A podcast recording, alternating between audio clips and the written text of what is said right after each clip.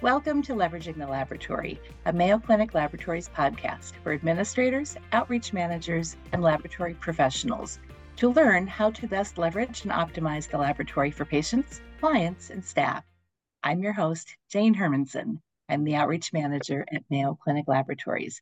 And joining me today, Ellen Dijkman Dulkes and Brianne Newton, outreach solution strategists within Mayo Clinic Laboratories. Our discussion topic today is how an outreach program can work with its customers to improve the relationship via periodic visits and using data to support and drive the discussion. And what we're going to do is call this process a Customer Performance Update, or CPU for short. So let's start really at the beginning. We've all had great customers and we've all had challenging customers. Brianne, Ellen, what are your thoughts what are the advantages of providing a customer information about their relationship with their outreach lab provider?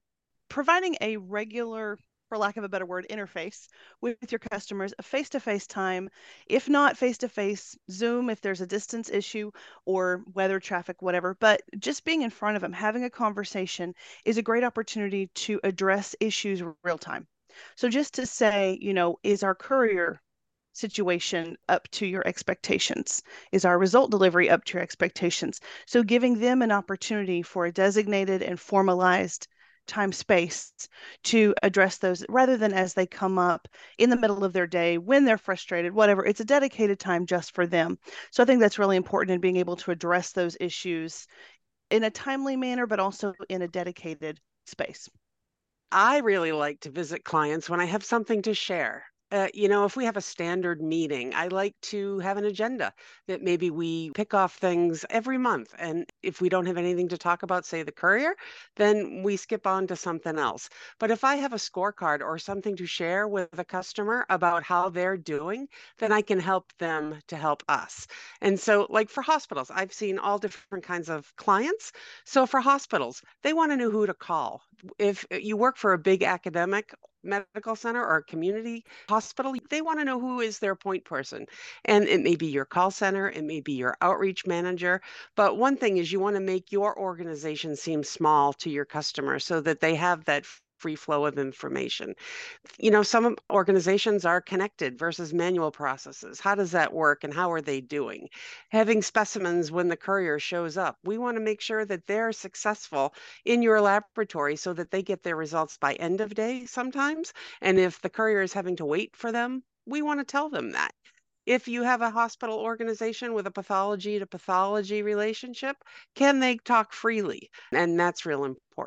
And when I go to nursing homes, you know, uh, if you have a contract for services, maybe you describe who pays for the courier during regular hours and stat hours. And so, how is the client doing? Because if they're calling stats and those charges are hitting your lab account, that can be problematic. So, you just want to clarify the rules. Also, nursing homes, a lot of those residents, and they, and they don't call them patients, they call them residents, aren't wristbanded. And, you know, you go to visit somebody and they move beds or you don't know who they are. How do you identify them? So perhaps identifying a champion to go around with your phlebotomist and draw the patient is very helpful. And maybe you need to insist on that because patients often say, Are you so and so? And they say yes, and they may not be. And and getting a legible requisition. Do they have lock boxes? How do you meet the needs of the nursing home? And then how does the nursing home and your other clients help you to be successful? So that's why I like to have an agenda. I like to go and visit. I like to hit the same key topics. And I think that's real important. Okay, so Ellen, what you talked about are lots of those kind of the day-to-day service elements. Brianne, you talked about how, yes, there can be service issues that come up from time to time. And ultimately, it's sometimes nice to, you always uh, have to address them, of course, when they happen, but it's sometimes nice to have just kind of a, a general conversation. So I think what you've both really led to is the value of creating more of a partnership conversation and relationship than just a vendor customer relationship. And I think that's fantastic. I think the thing is, when we've had those difficult customers, they can be a challenge. And sometimes they don't even know that they're a challenge for us. So, Ellen, you've talked about setting an agenda and really creating a nice process. When we look at our relationship with our customers, what kind of information do you think that the outreach lab should really be conveying to their customer that they should know about their relationship on a day to day basis. So when I think about physicians, for example, Brianne, eh, I know you've had a lot of experience in this space. What are some of the most common things that you would see that create challenges when you serve a physician as an outreach customer. Sure, sure. And let's just assume for a minute that there might be issues. Maybe there's not, but in a perfect world, there wouldn't be, right? But in the real world that we operate in, there's occasional snafus. And it's good to convey those. As you mentioned, there's no opportunity for correction if there's not awareness. And so sitting down with that customer, not in a you're doing this wrong, you know, all this, but helping them understand that when things run smoothly, their result gets to them quicker. The integrity of the specimen remains intact, that it's a good result. And that's what all of us want, client and laboratory. So just keeping that in mind more so than this is all the stuff you're doing wrong. So some of those things that I would want to convey and, and show the importance of is beginning with the integrity of the specimen. Is it being collected in the right container? Is the quantity sufficient for the testing that we need? Is there proper identification on that specimen? So, really starting at the heart and the beginning of what we're trying to do, and then moving through to billing issues. And so that comes to is the requisition information complete? Is the diagnosis code on there? You know, things like that that really helps it through all the way through. Some things we may not consider in a conversation with a physician partner, and I do, I'm with you, I call them partners, is was the patient prepared for what to expect when they arrived at our draw site? So, did they come fasting when they were supposed to? Did they understand that this was going to be a collection at home rather than in the collection area at, at our phlebotomy site. So just making sure that there is clear communication all the way across the board. And then the expectations to tell them you know, maybe you do have some mislabeled or there's some information missing. Do you understand what we're looking for? And not in a patronizing way, but in a way of saying maybe this is an opportunity for some education on not only why is this important, but making sure that they understand clearly this is what we need to get our part of the the job done. And so just again, a back and forth conversation and keeping the patient, of course, at the forefront of what we need. I love that. You're all data geeks, right? In the laboratory.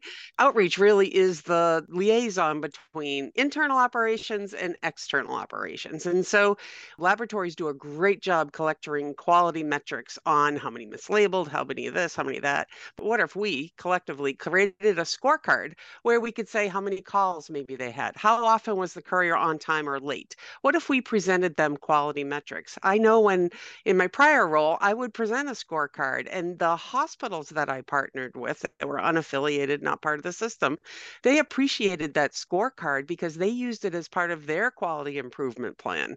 So then, if you have a scorecard with data, maybe every quarter you round with them about some of the issues, then they can see improvement. And then the flywheel keeps moving in a more positive manner between the two of you. So I think having data just supports that. And you're already collecting the data for your internal use. Just give it a different spin and look at outreach data might be really helpful. So let me just chime in. And I think both of you talked about things that truly, if a customer does them well, works in collaboration with the laboratory instead of just dumping stuff on us, which sometimes happens. If the customer does it well, now we're actually improving patient care. And that's truly what we're here about. And I think when we align ourselves as partners in that patient care story, it really positions us in a very different way other than saying you're a naughty customer, don't do that, but really to make them on our help them know that we are on their side and trying to help them take care of their patients too. So when you think about so Ellen, you talked about a scorecard. And a scorecard is a great idea because we already have the data. We might need to parse it out, make it more outreach specific. Brianne, any other thoughts about other stuff that you should talk about when you're meeting with a customer? Oh, I think a great one, and kind of alluded to it a little bit. I wanted to throw it in just because it is so, so impactful, not only to the customer you're talking to, but all the other ones on your spectrum. Is there are specimens collected in that particular customer's office, client's office, their location, is ensuring that the specimens collected there are prepared and ready to be picked up when they're supposed to. So if you can imagine a courier is walking in trying to pick up from physician office A at, you know, whatever time, and then B through Z is waiting on them, is to really have that conversation with that particular physician A location to say, you know, yes, you know, this is the impact and this is why we need to have these ready at this particular time. And then again, going back to data, like Ellen shared, is if there is a perceived issue, capture that data to say, you know, we had we've had several late ones. Is there something going on? And that might actually could lead to possible service recovery if two pickups are needed, or maybe there's a different shuffle around that actually meets the needs of that customer better. As we were talking, I was wanting to add that one in as well because the impact is not only to that current client, but to all the other ones that need to be serviced as well. So, just a question. So, we think about a, a, scorecard, right? And here's how you're performing. Here are the things that you're doing. What if we talked about some of the things that we do as far as volumes and perhaps revenue if it's a client billing situation or even errors that we have made? So, we're actually reporting on ourselves as well.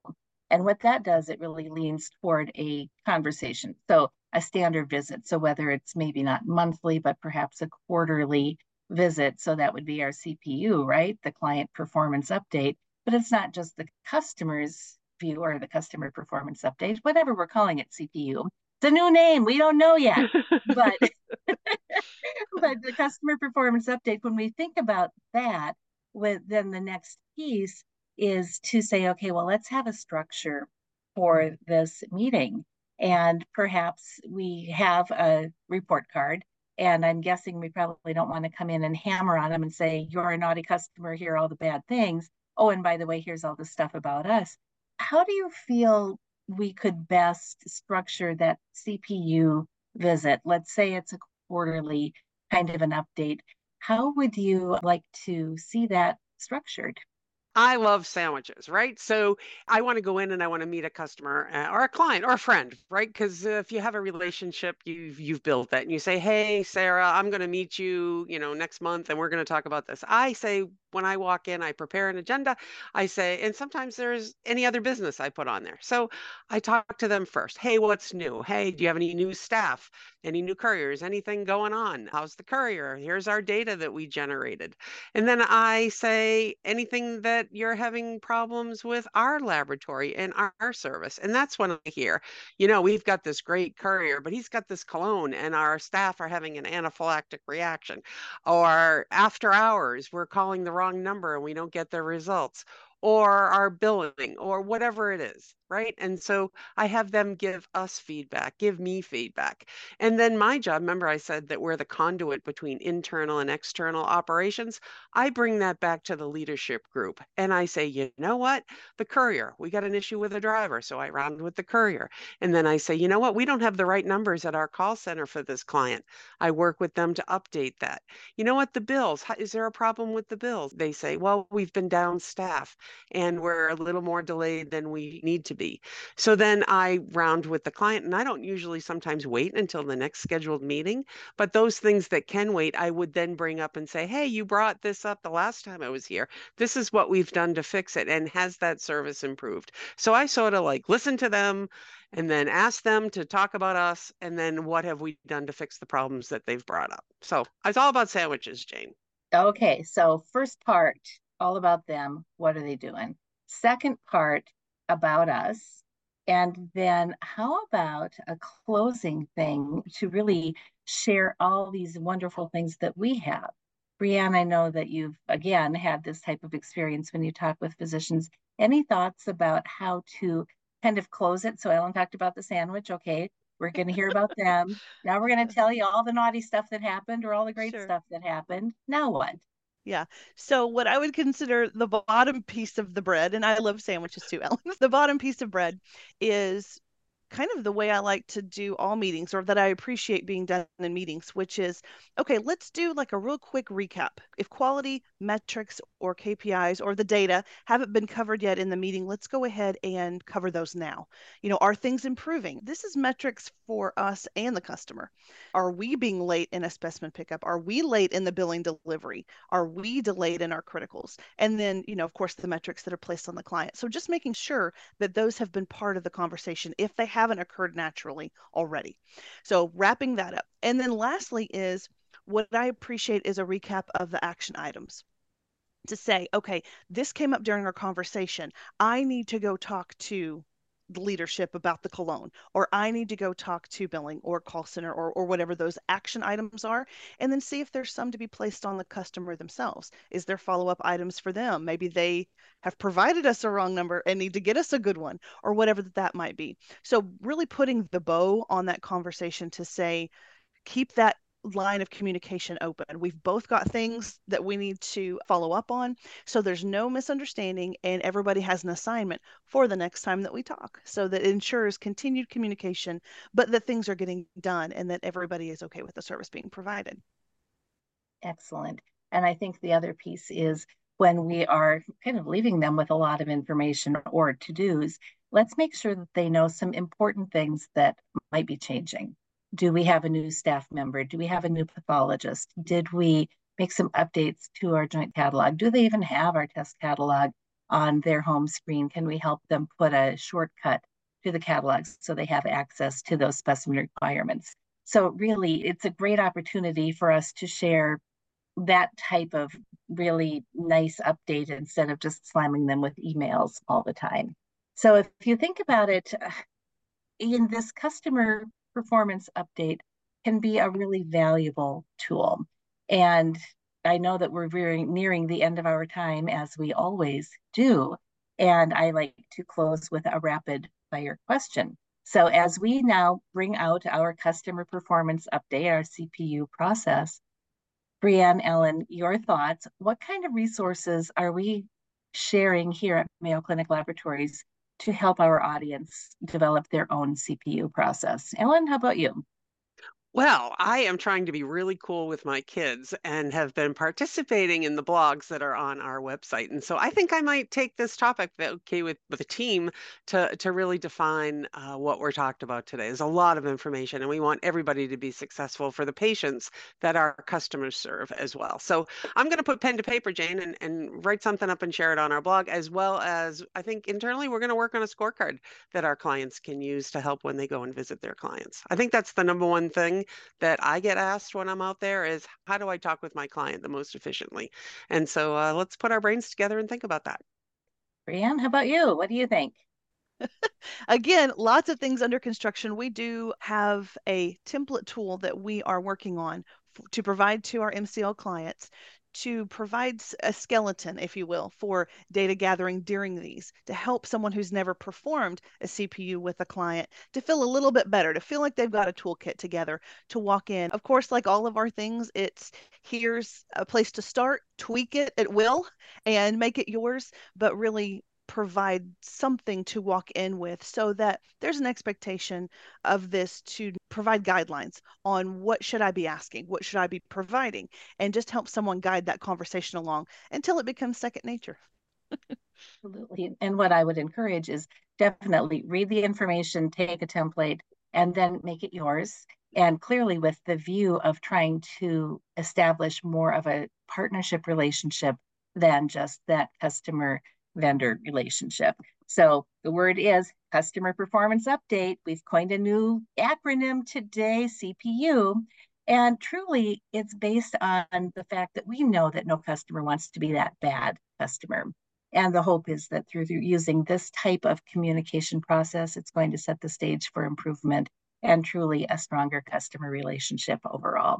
So, Brianne, Ellen, thanks so much, you guys. Thanks to our audience. We hope that you're inspired now to, to develop your own CPU process.